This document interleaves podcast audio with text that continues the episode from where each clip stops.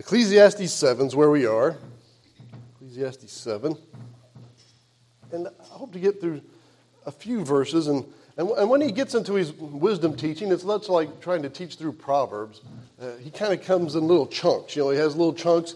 And then sometimes, I found myself in Proverbs, thinking like, oh, what's this chunk got to do with that chunk? And then sometimes by the time you get over that chapter and you think back, you're like, oh, these do all relate. And we have a little bit of that here. And so sometimes we're limited by the time we have and the scope of Scripture we could get. But I'll try to remind you as these kind of weave together, and this chapter is really about wisdom and about applying wisdom.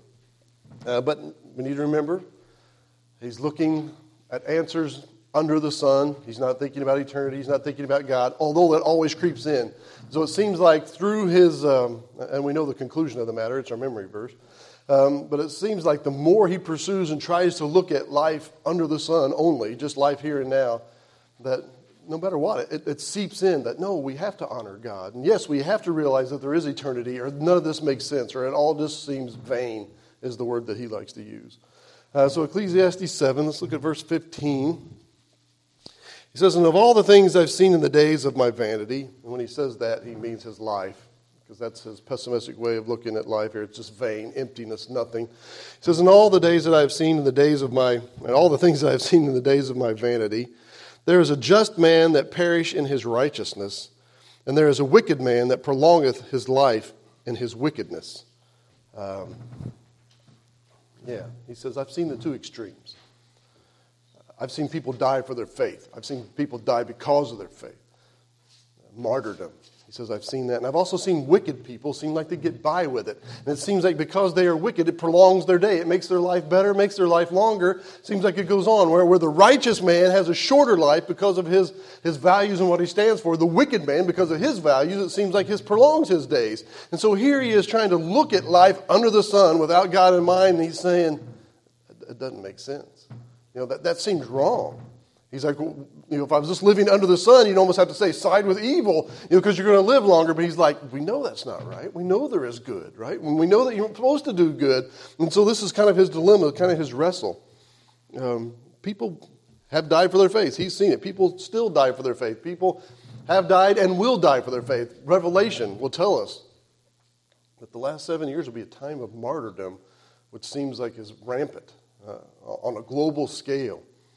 So that's why it's no shock when the media, when you see that everything gets a pass and everything must be accepted, but Christianity, no, we can't have that. That's the one where they cannot tolerate it. And then it's told in the Scriptures that it's going to be that way. And so we don't see it much here. It's starting to creep in. But we've seen it in history. The Bible starts with one of the first Christian martyrs, with Stephen, dying for his faith.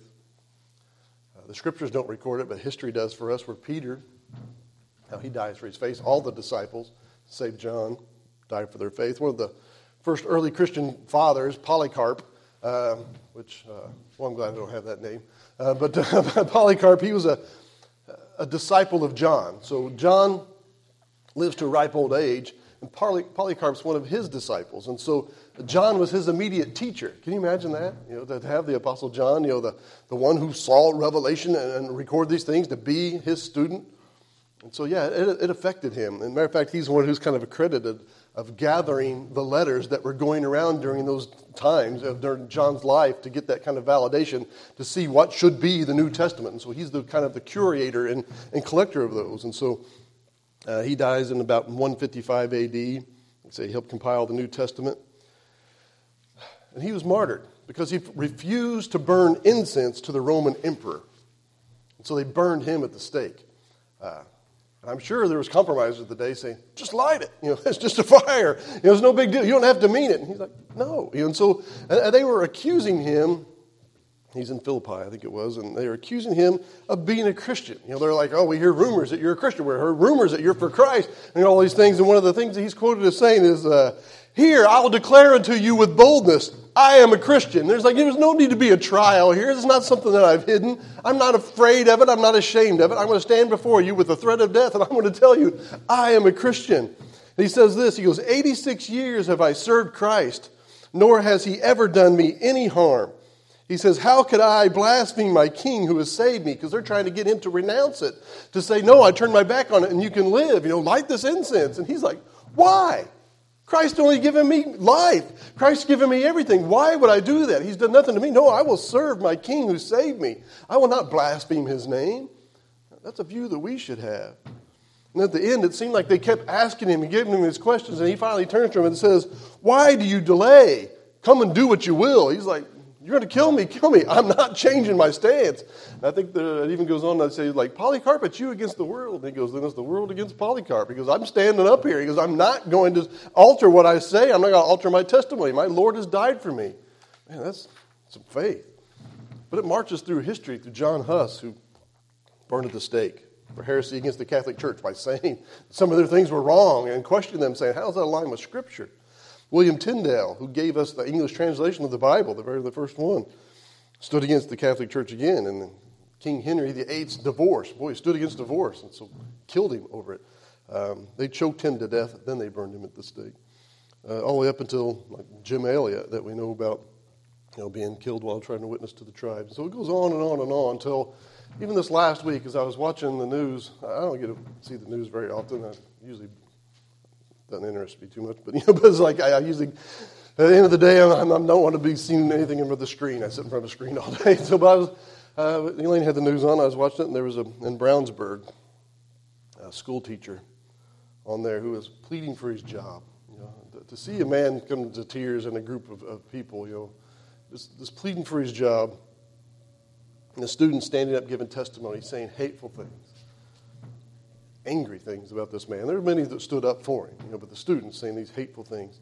His name is John Kluge. He was calling their students by their last name because the school had a policy that you were to call them by not their name on their birth certificate or not their nickname, but the name that they wanted to be called if they wanted to change the gender that they wanted to be. He says, it's against my religious belief. I don't want to do that. So his compromise, I just call them by their last name. It's their name, right? It doesn't change. And I thought that was a well-reasoned answer there. And they were forcing him to do it. And his quote was, I am being compelled to encourage students in what I believe is something that is a dangerous lifestyle. That is true. He goes, by his faith, he goes, this is a dangerous lifestyle. It leads to death. It's going to go that way. He goes, I don't want to encourage that.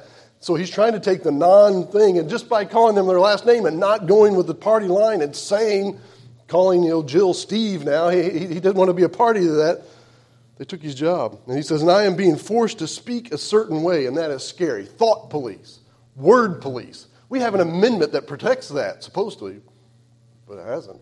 And it's falling apart, that's for sure, because word police, thought police is out there and on the rise. It's coming censorship online everywhere. It is wrapped up in many packages, but that's what it is.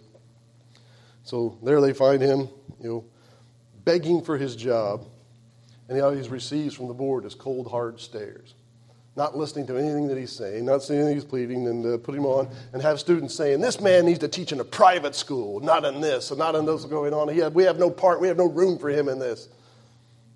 It's Christians. That's who he is. That's what he stood for. That's what he's doing. So, yeah, that's us. That's the freedom of speech in Indiana. You'll lose your job for refusing to comply with this nonsense that's going on. And so it is something that's being forced on our kids and recruited in that way. So, yeah. People give up. He didn't lose his life. He lost his job, lost his livelihood. And I pray that he gets a job soon. But, yeah, we can think of that. And Solomon has seen it, righteous people who die for righteousness. Can I think of wicked people who prosper for their wickedness? All day long. I can sit here and list all day long. You know, how many industries that are made off sin, you know, that make millions of dollars. Some of the fastest and biggest growing money makers in our country are sin, you know, that grows in this way, let alone every fee that is stolen from you, you know, through some crooked things. You know, the phone company that takes all the unpaid bills, they say unpaid bills, and then just doles them out on all of our different cards and puts it in there as a list of fees that unless you watch it like a hawk, you never see, and they never go on, and we all pay. That's corrupt. That's evil. Something that you don't have and passing on to somebody else. Every bonus paid for someone who runs a company into the ground, and yet they receive millions of dollars worth of bonus for doing so after hundreds, if not thousands of people lose their jobs, and then we reward these fools for doing that. Toys R Us was the last one. They get this guy, runs it in the ground, they give him a $200 million bonus, and then they take away any of the severance pay that would have went to the employees who actually worked and were trying to have a job there. It's like, that's evil. That's like pouring salt in the wound as hey, we're losing your job and we're rewarding this guy for it. It's like, no, it's there, let alone people who profit from people suffering, people who profit from poisoning people and getting legislator and lobbyists to let these things pass and to let that go and to put that in the shots and to do that this way because money sells and money matters and sickness is big money, and so we got to keep it going on, let alone killing people, killing babies, the whole industry that wants to take our tax dollars, take all of our money. Yes, they profit off of death in this way. And so, I could think of a whole bunch of people, and I could list names, but we see that all too often. Yeah, so I could think of it, and that list is long. But Solomon says, as I look at this under the sun, and I see how unfair it is and how unjust it seems. He says, you do right and you suffer and you lie, you cheat, you swindle, you defraud people, and you profit from sin, and you live high on the hog, and it seems like you have it all. He says, it just doesn't make sense. He goes, I just don't understand why it would be that. It seems backwards, right? We call that. Like, matter of fact, the Bible tells in the last days, good would be evil and evil would be good. The world would change how they call it. So we need to remember what Solomon's looking at, that it's just on this side of eternity, just here, life as a whole, while you're alive. And his advice here is going to apply to that here and now. But we need to know this before we look at his advice. The wicked do not prosper. No, they might on the earth. They might seem like they have it all, like they're living it up, and they've got life by the horns. But they don't get away with it. They don't get by with it. It's not like they never have any judgment, like they can bribe every judge. I know a judge they can't bribe. I know a judge who is too good, who's too holy, who's too righteous, that they cannot sway in that way. Numbers 32, and I want to look at these in the Old Testament for the New. Numbers 32, verse 23. Numbers 32, verse 23 says, in the context is God has given them some commands as a nation. Here's what I expect you to do. And at the end here, the conclusion, verse 23 says, but if you will not do so, behold, you have sinned against the Lord, and be sure your sin will find you out. We could take that to heart. It's like these people think they are getting by with it. Well, I hid this in and threw the clause in this way, and they all signed it. Before you get it, you can't do that. And the next thing you know, I'm getting all these millions of dollars of the trickling fees. It's like they think they're so clever and getting by with it. And God's like, I know. I'm the best lawyer there is. I'm the best one who can read all this. It says, be sure your sin will find you out. So we need to remember, no matter what the law says, no matter what the law says you can get by with, or whatever our government says is lawful, God's law trumps man's law every time. God's law is the highest one. God's law is the one we're to stand by. God's law is the one we're to live by. Luke 12. I'll turn there real quick because it's one I always think of. Luke 12, verse 2.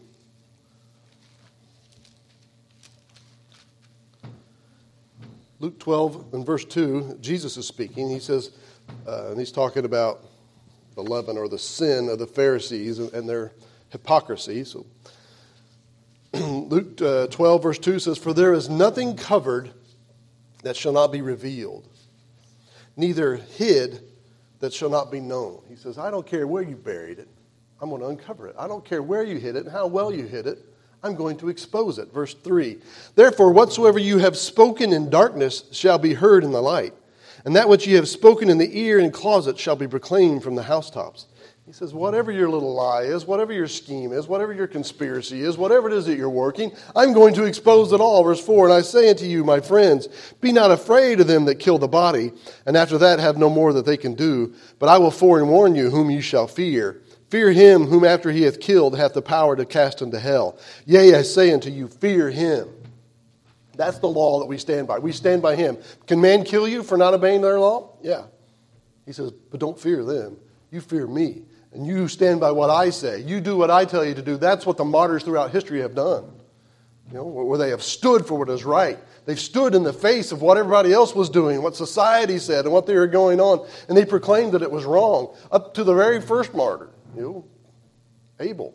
It was over religion. It was over what was going on. He was telling them what is right.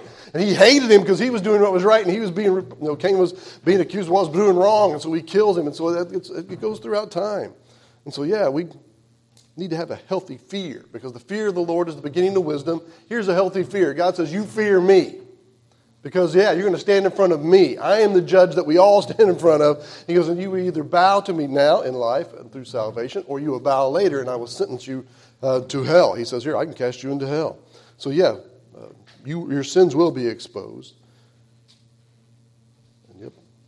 And you will pay for all of your sins. Unless you repent. Beg Jesus Christ to forgive you now. That's salvation, right? We see our sin as exceedingly sinful. We understand the guilt of it. We understand the penalty of it, that I'll spend eternity in hell. And so we see that and we're like, what can I do? How can I get out from underneath this sin? How can I get out from underneath this judgment? Jesus, please save me. You know, and asking him for that salvation. That is salvation. Repenting of your sin and trusting Jesus Christ to save you. And he says he will. And he pays the fine. And then if we sin, we're to confess our sins. Because if we confess our sins, he is faithful and just to forgive us our sins and to cleanse us from all unrighteousness. So he's left us with a mechanism, a tool to use, because he knows we're going to sin. He knows we're going to fall short of the glory of God. And so, yes, we're to come before him, and we're to even use our conscience that he's given us to convict us of sin, to stop us from sinning and going even worse. When we know that it's sin and we can even think about, hey, I'm going to do this, our conscience should already be working. You shouldn't do that. That is wrong. You know, and there's a preventative measure for us as well. And so, we don't want to just live under the sun thinking about what can I get by with. No, we need to live with it in the light of eternity, knowing that you're not going to get by with it. You will be exposed. And so we have much more information than Solomon had here in Ecclesiastes if we turn back there. So remember, you do not get by with sin.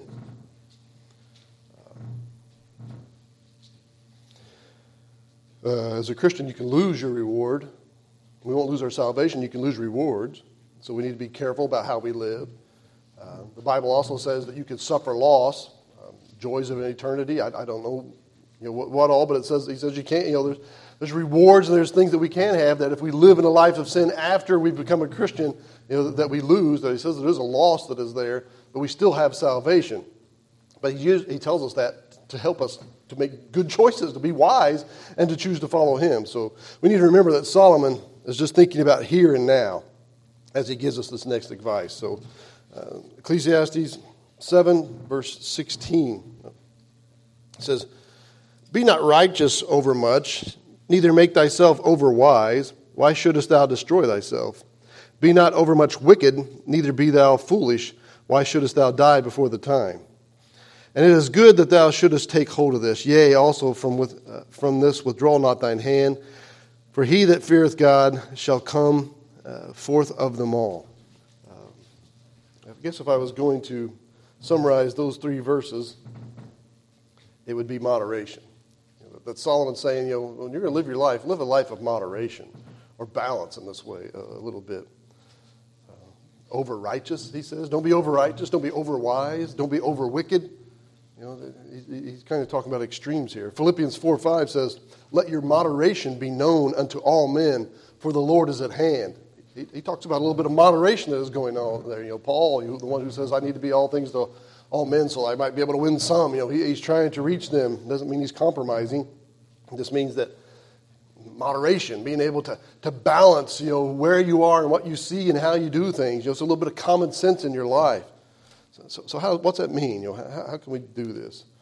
And I think what Solomon is saying and how we could apply it today is, don't be overly prudish that you never have any fun. Well, no, I would never do that. You just overlook to the point where you're like, I'm just going to sit here, do nothing, because I don't want to have a chance of offending anybody or anything, or doing something that is wrong, in that way. And so overly prudish that you don't have any fun. Solomon's like, that's not a good life if we don't have that. Here's something that I know. I know that heaven will be fun. I know it'll be fun. I look forward to it. I look forward to what it's going to be. Life on earth is fun. Life had little tastes.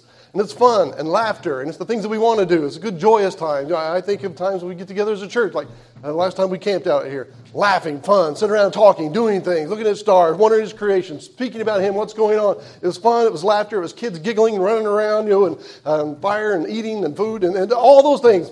That's it. It's like a reunion. It does that. And so, heaven will be fun, smiling, joyful. You wouldn't see a taste of that in many churches, Here, sit down, no laughing, no fun. Sit down here. It's like, man, that's not much of a selling card, there to be there and have that. It's just a sour disposition. No. We need to live while you're here. I think what Solomon's saying. Don't be so safe and so scared that you just breathe. You're like, I'm just going to exist until I die. No, he doesn't want that. He made life. He made this world with many adventurous things in it. And he's like, live it up a little bit. You know, don't just be sitting around and say, well, I got to save all my money in the bank just in case, or I never venture from home, you know, that would be terrifying, or never enjoy what's yours, you know, because, oh, I'm afraid of what happened and fearful of being sued and we can't do this, we can't do that, and losing it all, so you just sit around and do nothing. You're just afraid of all the risk that is out there. That's not life. No. No, we're not to live a life of wickedness, obviously. He tells us that too. Don't be overly wicked. He goes on the other extreme. Don't do that. I think feisty's okay. a little bit of orneriness in there, a little funny saying, you know, don't go too far. You know, you don't want to be, but you can have some crazy times. But he also, verse 17 says, be not overmuch wicked, neither be thou foolish. Be given to those things. There's a time for fun. He says, but why shouldest thou die before the time? You know, you can be overly foolish and do something stupid. You know, it's like jumping off a bridge and you don't know what's underneath there. You know, there's a lot of those things. It's like, I think that's just overly foolish. You know, that's a little disregard for safety. Common sense should rule. He's like, you don't want to be overly this way, but, you know, let Carl drag you behind a boat. You know, go around this way, jump, you know, swim over here, do this. You know, have some adventure out there, but, you know, but a little risk's okay. You know, you need to be complicated. You know, don't do something that's going to kill you. You know, you need to use some common sense and wisdom there. He said, we need to have a little bit of balance here. You know, not so prudish that it's like there's no joy in life, and not so all towards joy that there is no sensibility in your life. And so it's a little balance that's going on. Is this Christian advice? Yes, verse 18, he said, it is good that you should take hold of this. He's like, here's a good thing for you to do. Grab hold of this. Here, Solomon lived excesses. And he says, have a little balance here. You know, have a little bit of thing that's going on. It's good. God wants us to live and experience life. He wants that. I suspect that there's probably going to be a basic training course on how to live in heaven, because there's so many people that sat around and did nothing and was afraid. They're going to be, here's what you can do. You know, you can actually skip. Here's a shorts department. Put some shorts on and run around and enjoy. You know, it's like, here's the different hairstyles you can have besides that one. You know, it's like, I think, you know, life without a suit. Here you go. You know, and so I think there's going to be a little course on that. I don't know, maybe I could teach it. I don't know, but I think there's going to be a little bit of that. Here we're going to have a stick removal. You know, now you can move around a little bit. You know, and have some fun and have some life. You know, we got these guys that do nothing. So many Christians didn't live on earth that I think he's going to have to show them. You know.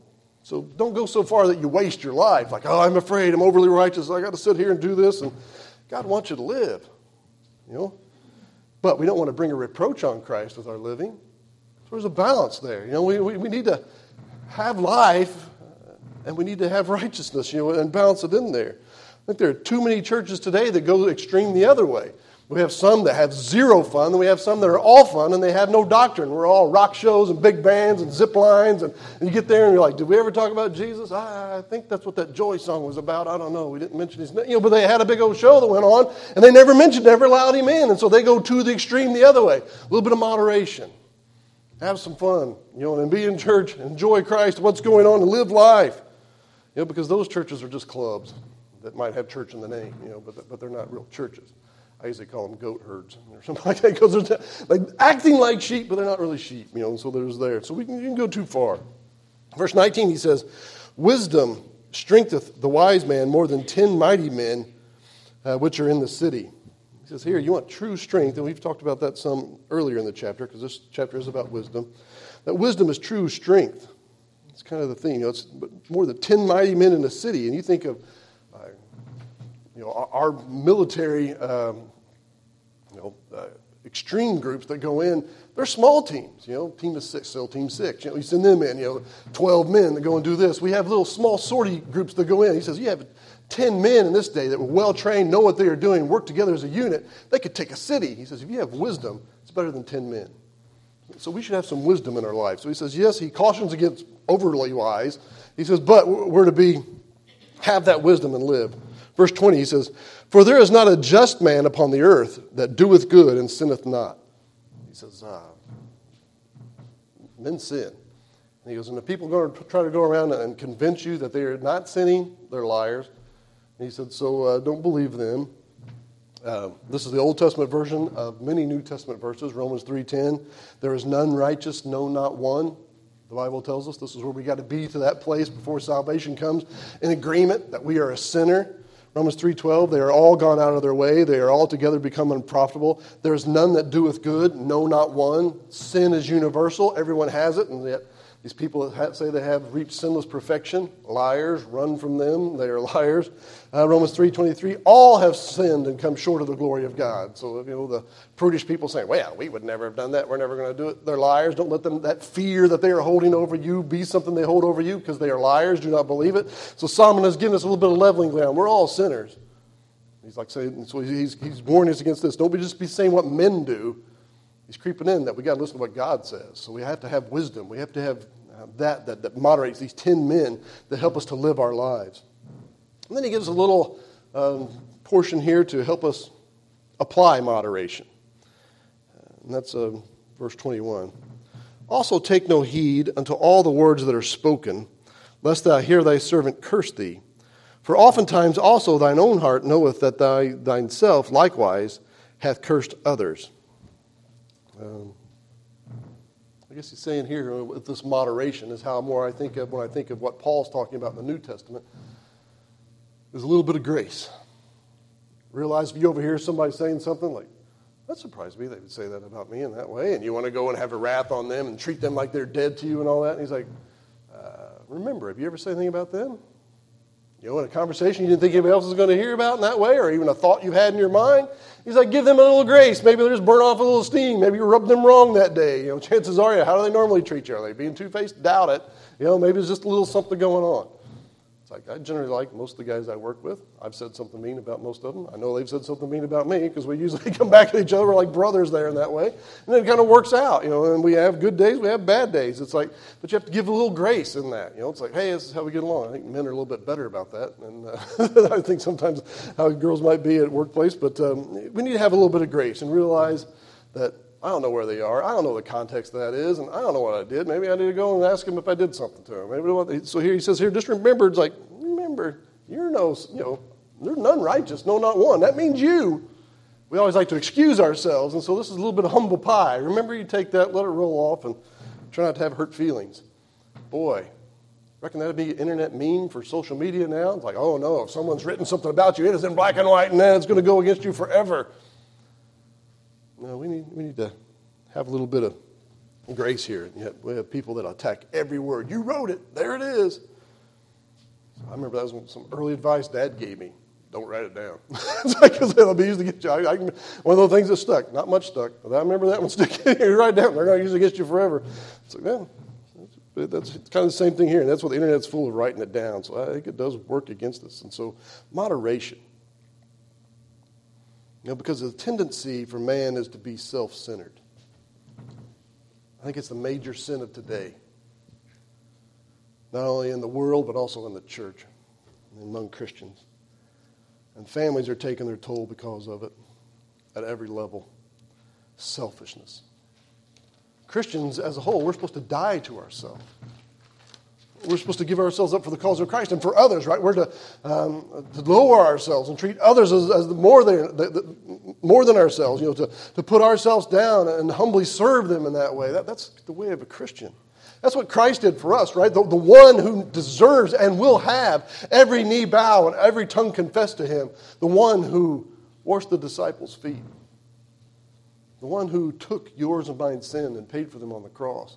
Humbled himself to be made as if he was us, to be made as if he was me, and to suffer and die for that. There's humbleness there. That is a lowering of himself. That is a dying to self that we're supposed to emulate. And yet children suffer today. Literally, kids are being sent to hell because parents are too selfish or too lazy to teach, instruct, or to help them along this way. Self-centeredness, to just even guard what they watch, to guard what they hear, to see what's in front of their eyes. It's like, well, all the kids have it. Okay, you know, that must be good, or everybody else is doing it. Really? You know, we saw last Sunday night, you know, the social system that is one of these ways that they're going to start, you know, it looks like it could be like the way to enforce the mark of the beast, where social control, who you are, what you say, how it's going to be. Do we really want to ingrain that in? And do we really have the worries of all that on our children? I think it's just because of self-centeredness. They can't put their child's growth, the child's development, the child's well-being, They don't think about the child's eternity, that their soul is at stake over their own lusts. I don't know. I don't even remember Elaine and I having that conversation. I think it was just a given. It was like children were born. I didn't listen to anything that I wanted to listen to. I didn't watch anything I wanted. It's like I watched kiddie shows. I don't know. We watched Disney Channel until they graduated. I remember people asking their kids, it's like, what do you watch? Well, you watch, whatever the Disney show was at that time. I can't remember now. Like, and there's some of those that my parents limited. It's like, you don't watch MTV, this, that, and the other thing? Or, no. Because we took it upon ourselves to try to guard them in that way, to watch and protect them. Their lives are worth our sacrifice. Their lives are worth the expense that it costs. I remember Levi saying, Dad, why do you always drive junk? I'm like, because you're worth it. It didn't sound right. But I told him, I'm like, we bought extra, we put private school's not cheap, and then we put them in there, and I worked extra, and we did over, and I would have to go in early and leave and come back. There's times I went back to work, go make a game or do whatever else to make sure to show them that they were important, because I remember my dad being there to watch me doing sports, and what it meant to me to have my dad and my mom in the crowd when other kids didn't, and that meant a lot. I'm like, I want my kids to have that foundation that we are for them. The lack of sleep for children, that was harder for me. But I would stay up late, but I know my wife still sit up and worry. The sweat that you'd put in it. Kids are an effort. Lives are an effort. Investing in people's lives are an effort. Children are worth the doing without. I had my time where it was all me. Then I took on a wife, and it was me and her. And then we took on children, and it was us and her doing everything for them to make sure that they had salvation. That was our major goal. We wanted them to come to know Christ so that we knew that we had our children in eternity. And it was to make sure that it was ingrained in them that the world couldn't pull it out. That took effort. The dying to self is there. It needs to be there for parents today, that's for sure. See, that used to be what a father was, and mother too. And it still should be. That we die to ourselves, that we do everything for our children, that we show them the way, that we are the example of who God is. That's how we should be. And yet, the world, I understand, there's a lot of pressure. There's a lot of things to pull us away. There's all these things that they try to do it. But Psalms reminds us, here's wisdom. Fear the Lord. Remember that you give an account to me. It's not to the Joneses. The Joneses are a made-up group that we're trying to keep up with. It's not them, and their kids don't make it. When we lay them out against eternity, we're going to see that none of them are there. None of that mattered. It was all fluff. Yeah, there's a lot that's worth sacrificing for. It still should be. So, yep, God is real is what Solomon tells us. That's how he concludes this, is that we need to know and understand that. And even in his wrestling here under the sun, he is saying, you need to have some wisdom here. You need to have the wisdom of 10 men, because it's going to take the wisdom of 10 men to stand against what the world is telling you, to stand against what all the experts on TV and what The View and what these shows are all saying that a woman should be or what a father should be and how this all is. It's going to take 10 within you to stand against it and say, no, Christ is worth it. You're going to have to be like a Polycarp and say, I don't care. Convict me of being a Christian. I am a Christian. I'll testify it with my life. I'll testify it with how I've been living. I'll testify it with my children that I put my effort into, that they are Christian and that they will be zealous as well. And not overly religious in that they don't know how to have fun, but they know how to have fun. They know how to live. They know what the important things in life are. And that's what it takes, and that's what he's telling us to do. And I think that's a good word for us on Father's Day. To let's continue to do what we've been doing and to do what we're lacking to pick up.